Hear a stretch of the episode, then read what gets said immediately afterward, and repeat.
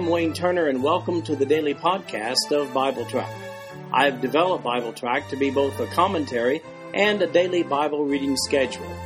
These podcasts cover the text and commentary, which may be found at www.bibletrack.org.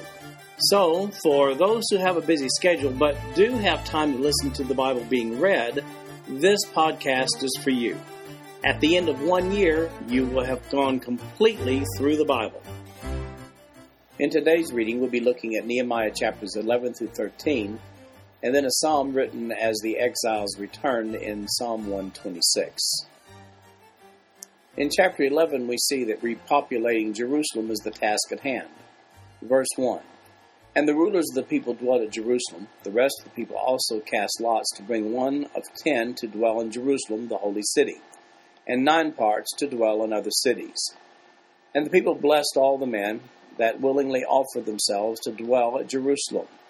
Now these are the chief of the province that dwelt in Jerusalem. But in the cities of Judah dwelt every one in his possession in their cities, to wit, Israel, the priest, and the Levites, and the Nethinims, and the children of Solomon's servants.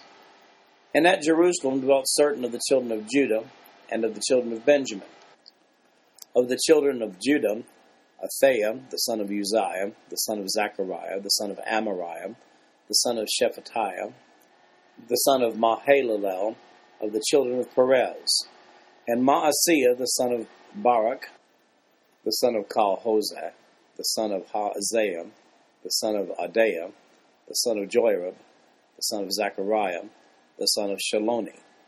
All the sons of Perez that dwelt at Jerusalem were four hundred threescore and eight valiant men. And these are the sons of Benjamin Sallu, the son of Meshullam, the son of Joed, the son of Pedaiah, the son of Kolaiah, the son of Maaseiah, the son of Ithiel, the son of Jesaiah, and after him Gabbai, Sallai, nine hundred twenty and eight.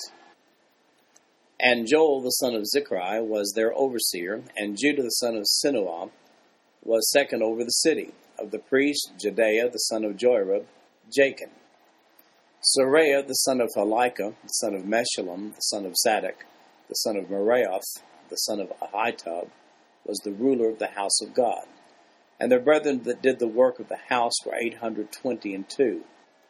And Adaiah the son of Jeroham, the son of Pelaliah, the son of Amzi, the son of Zechariah, the son of Pashur, the son of Malchiah, and his brethren chief of the fathers, two hundred forty and two.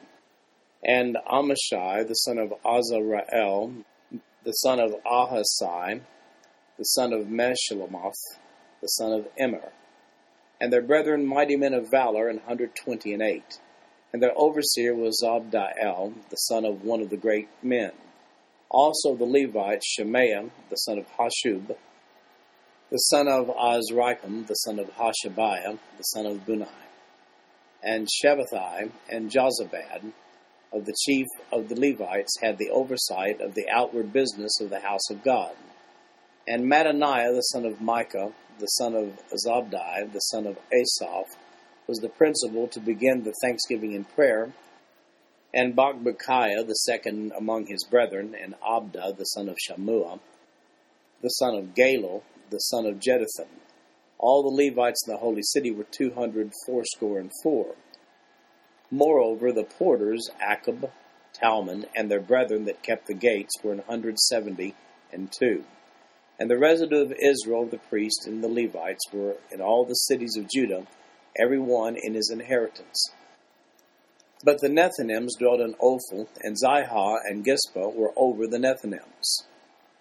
The overseer also of the Levites at Jerusalem was Uzziah the son of Bani, the son of Hashabiah, the son of Mattaniah, the son of Micah. The sons of Asaph, the singers, were over the business of the house of God. For it was the king's commandment concerning them that a certain portion should be for the singers, due for every day. And Pethahiah, the son of Meshezabeel of the children of Zerah, the son of Judah, was at the king's hand in all matters concerning the people. And for the villages with their fields, some of the children of Judah dwelt at Kirjath Arba, and in the villages thereof, and at Dibon, and in the villages thereof, and at Jekabzeel, and in the villages thereof.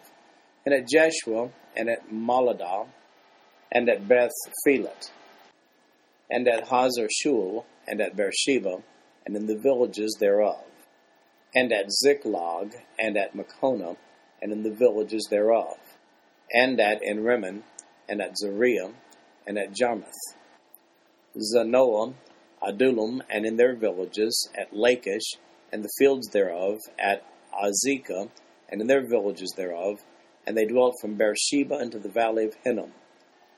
The children also of Benjamin from Geba dwelt at Michmash, and Ahijah, and Bethel, and in their villages, and at Anathoth, Nob, Ananiah, Hazor, Ramah, Gittaim, Hadid, Zeboim, Neballat, Lod, and Ono, the valley of craftsmen. And of the Levites were divisions in Judah and in Benjamin. So in Nehemiah chapters 8 through 10, we see that the Jews had finished rebuilding the wall around Jerusalem, and they began making preparations to inhabit their rebuilt city under the authority of their one true God. Apparently, not everyone wanted to necessarily live in Jerusalem after it had been rebuilt. Why? Well, it had taken some time to rebuild the city, and they'd settled elsewhere over those years since they had returned from exile. Additionally, Jerusalem was a controversial city among the non Jewish neighbors who were jealous of the Jews. Jerusalem would be a lightning rod over the centuries, as a matter of fact, still a lightning rod today. Then again, some people just prefer rural living over the city. However, the city needs to be inhabited by Jews. So, the first step in the repopulating process of the city is to get volunteers from the tribes of Judah and Benjamin. We see that in verses 2 through 9. It had been determined that 10% of the people who live in Judah should live in Jerusalem. We saw that in verse 1. So, to determine which families should live in Jerusalem, they used a lottery system. So, who are considered the winners? Are they the people selected or the people not selected to live in Jerusalem? Well, it's not really like that. The lottery was viewed as the manner for which they determined God's will in a matter. We see the practicing of the lottery had a scriptural precedent even before this time. Proverbs 16:33 says it like this: "The lot is cast into the lap, but the whole disposing thereof is of the Lord." We see a precedent in Leviticus chapter 16 verses 1 through 10 that validates it as a God recognized way for determining God's mind on an issue.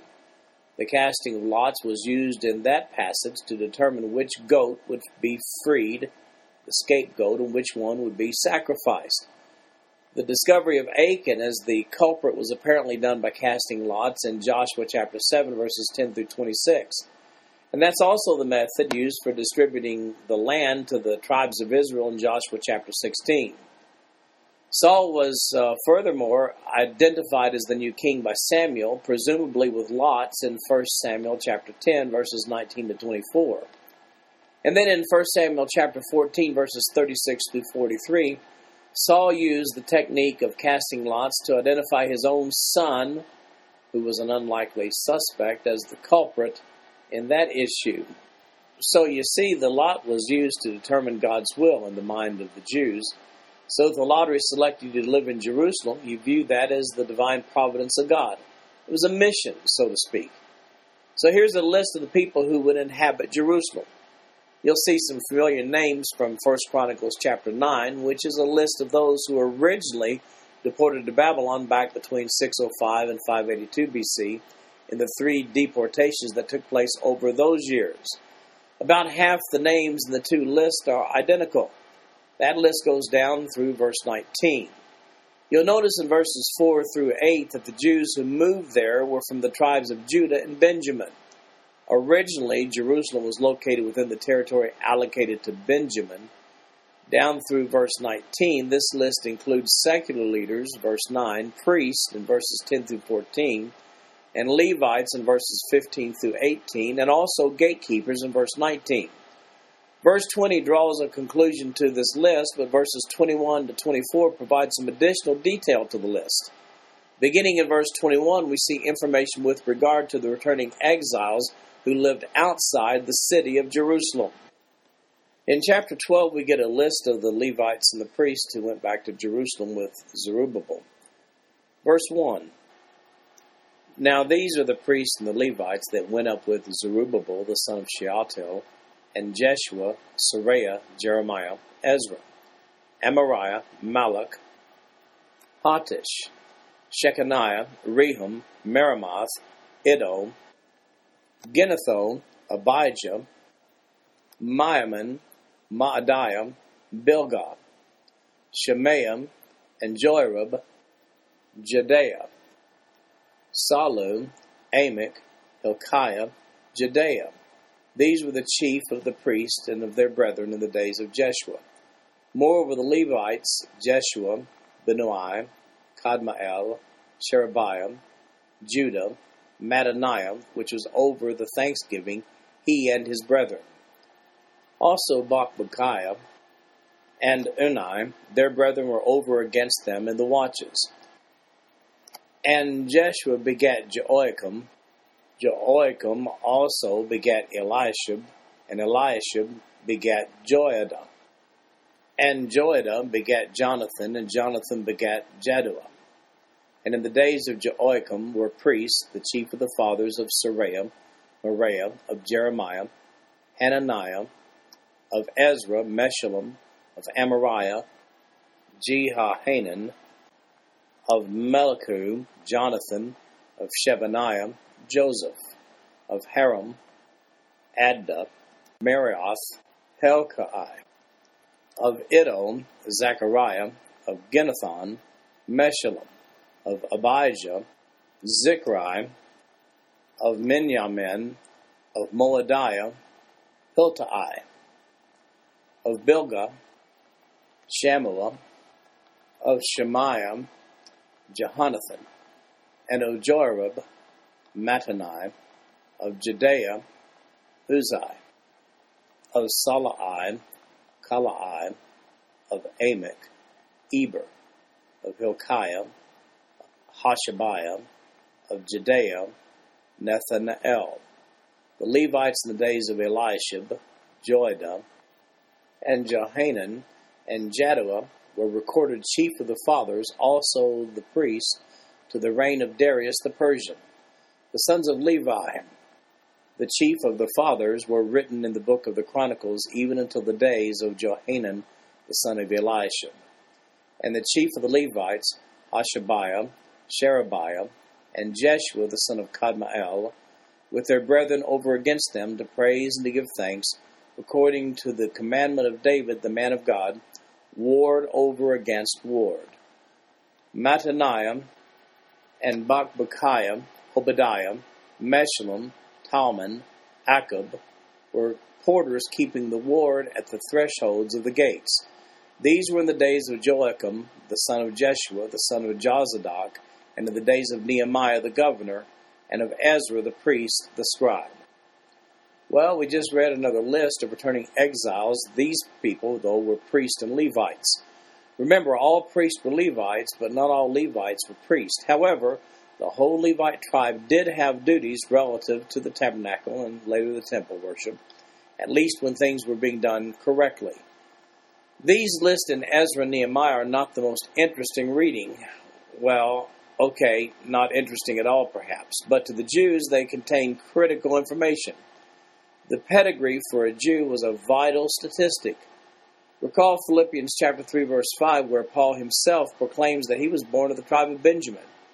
That means that Paul could trace his genealogy back some 2,000 years or so.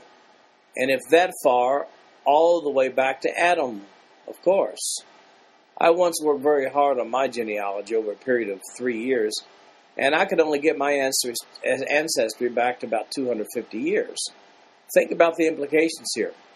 With writing materials as plenteous as they are today, we can only go back a few generations with our own ancestry.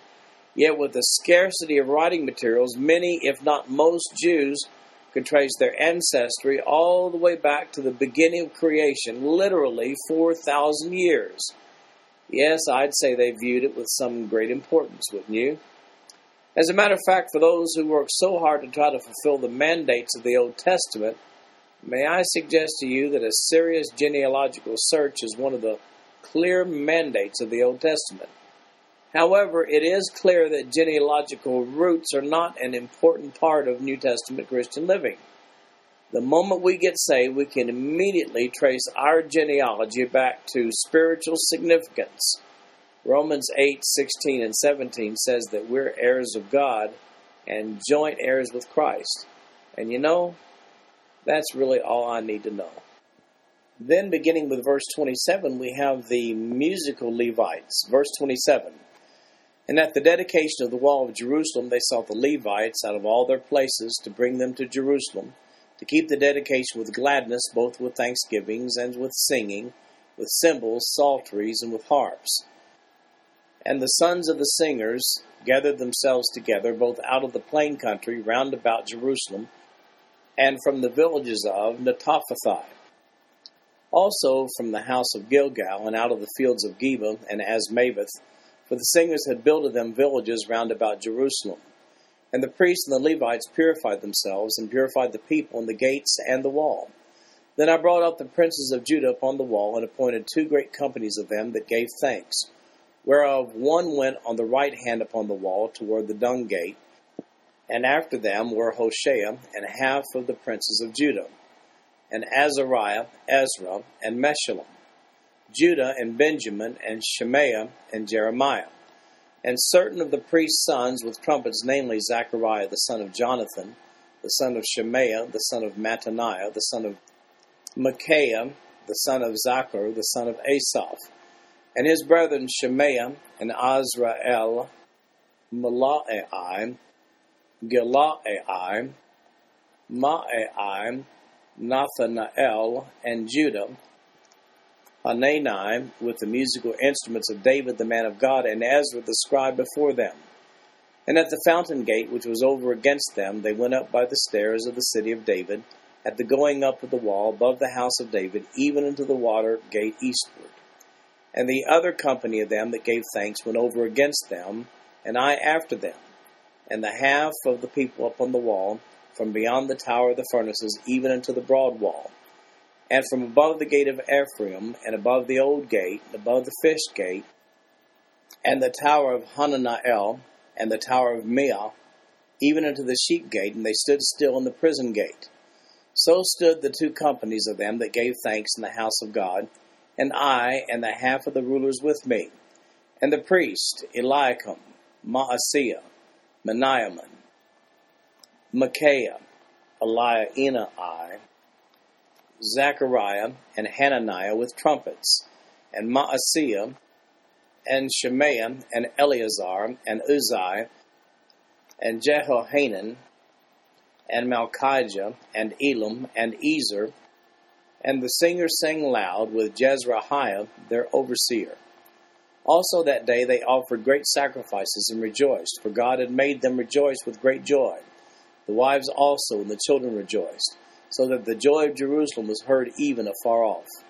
And at that time were some appointed over the chambers for the treasuries, for the offerings, for the firstfruits, and for the tithes, to gather unto them out of the fields of the cities the portions of the law for the priests and the Levites.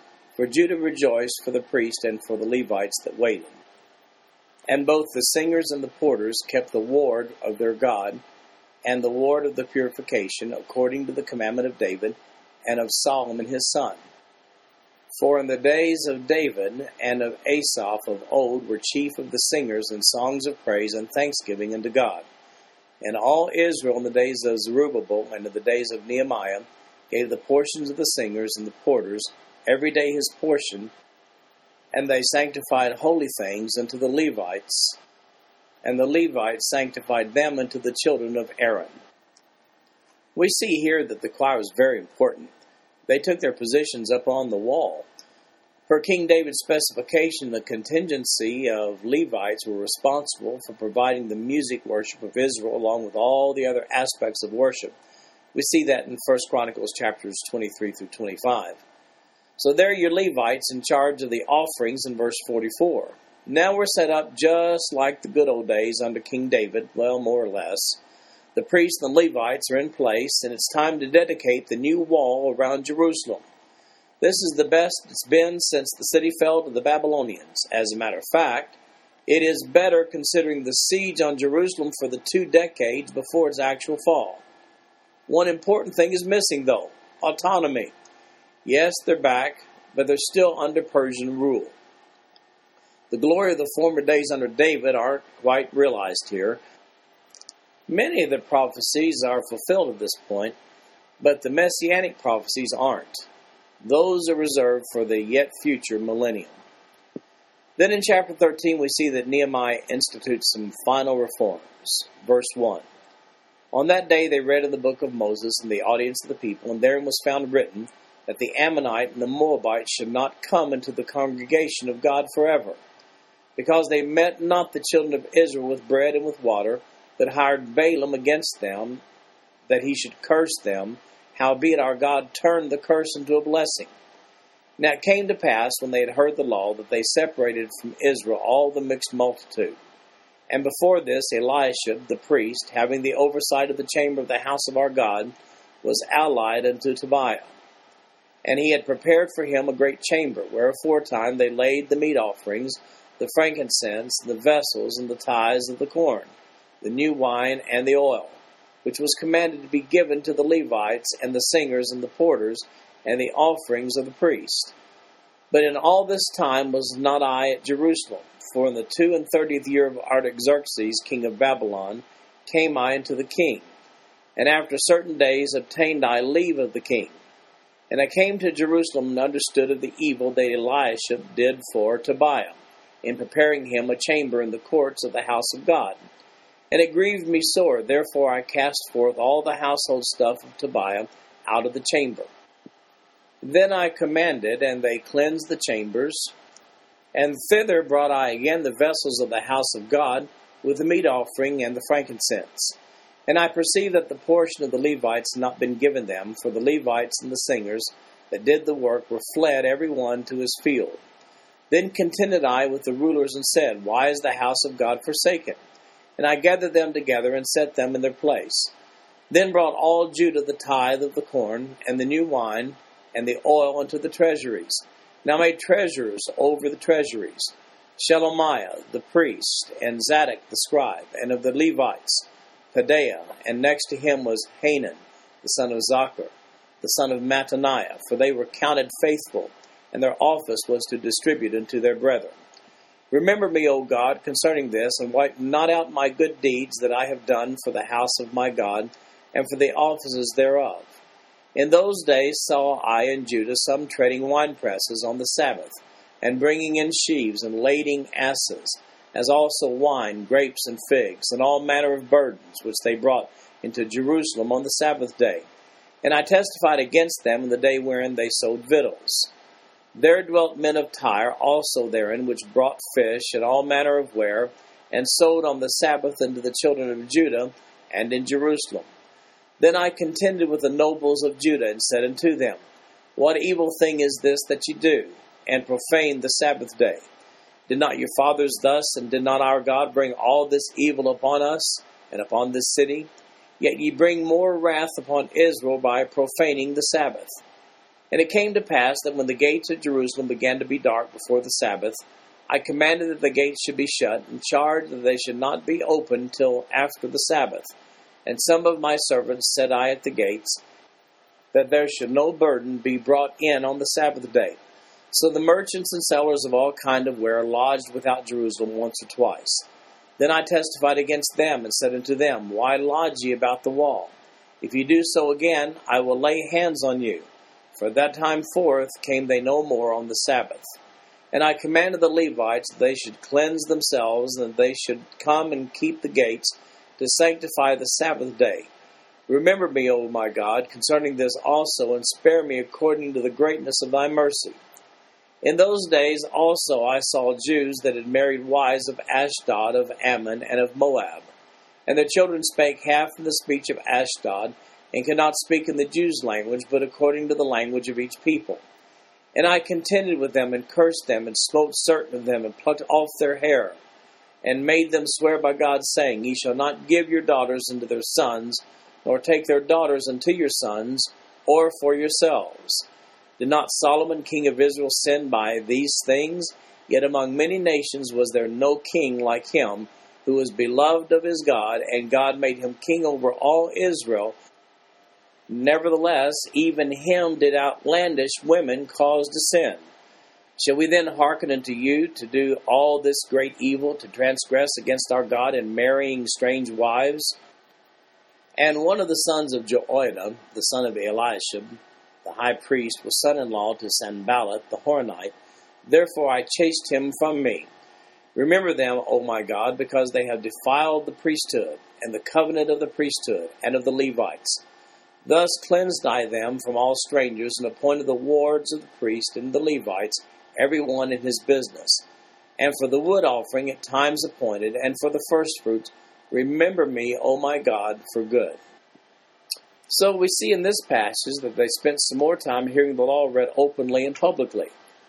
Well, now Deuteronomy 23 3 says the following An Ammonite or a Moabite shall not enter into the congregation of the Lord, even to their tenth generation shall they not enter into the congregation of the Lord forever. Interestingly, when they came to this passage, they understood to their tenth generation to mean forever, as we see in verse 1. Well, who's going to wait around that long anyway? Apparently, this introduces the next issue. Nehemiah shuttled back and forth between Jerusalem and Persia. On one of these trips, he noticed one of the rooms in the temple had been furnished for Tobiah, an enemy Ammonite who resisted the rebuilding of Jerusalem. He was married into the priest Eliashib's family. Nehemiah was appalled and threw his stuff, verse 8, out of the temple. He also noticed that the Levites were not being funded properly. He fixed that problem Another problem was the disregard for the Sabbath in Judah. He rebuked the leadership. As far as the commerce taking place on the Sabbath, Nehemiah had the gates locked up on Friday at sundown until nightfall on Saturday. He put a stop to that also. Then there was the intermarriage thing with the priesthood. Nehemiah reminds them that foreign women were the downfall of Solomon. We see that in 1 Kings chapter 11 verses 1 through 8, and Nehemiah points that out. Verse 31 seems to indicate that Nehemiah cleaned house on all these violations of the law. Look at the brief prayer Nehemiah issues on behalf of the Levites left in charge in his absence in verse 29, where he says, Remember them, O my God, because they have defiled the priesthood and the covenant of the priesthood and of the Levites. Let's pay particular attention to the two verses that deal with King Solomon here. Verse 26 says, Did not Solomon king of Israel sin by these things? Yet among nations was there no king like him, who was beloved of his God, and God made him king over all Israel. Nevertheless, even him did outlandish women cause to sin. Shall we then hearken unto you to do all this great evil, to transgress against our God in marrying strange wives? Nehemiah makes the following points about King Solomon in these two verses. Solomon sinned, but Solomon was a great king who was beloved of his God. God made Solomon the king over all Israel, but Solomon's sin was as the result of his affiliation with outlandish women. Therefore, marrying strange, which means unacceptable foreigners, marrying strange wives is a transgression against God. That's the reasoning used here. Incidentally, Nehemiah is simply developing a point that was well accepted among the Jews already about King Solomon. We see that in 1 Kings chapter 11 verses 1 through 8. King Solomon's relationship with his 1,000 wives and concubines caused Israel a great deal of future problems.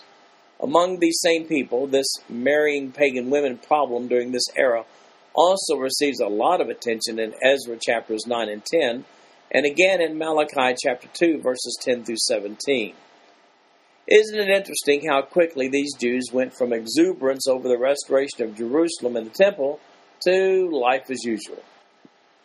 The same life that had led to their demise a century or so earlier. Let's face it, Satan never gives up on bringing discouraging circumstances our way. Satan can't stand to see the people of God living in victory. Now we're going to read a short psalm, Psalm 126, which was written by the exiles, an unknown writer, uh, on the return to Jerusalem. Psalm 126, verse 1. It's a song of degrees. When the Lord turned again the captivity of Zion, we were like them that dream. Then was our mouth filled with laughter and our tongue with singing. Then said they among the heathen, The Lord hath done great things for them. The Lord hath done great things for us, whereof we are glad. Turn again our captivity, O Lord, as the streams in the south. They that sow in tears shall reap in joy.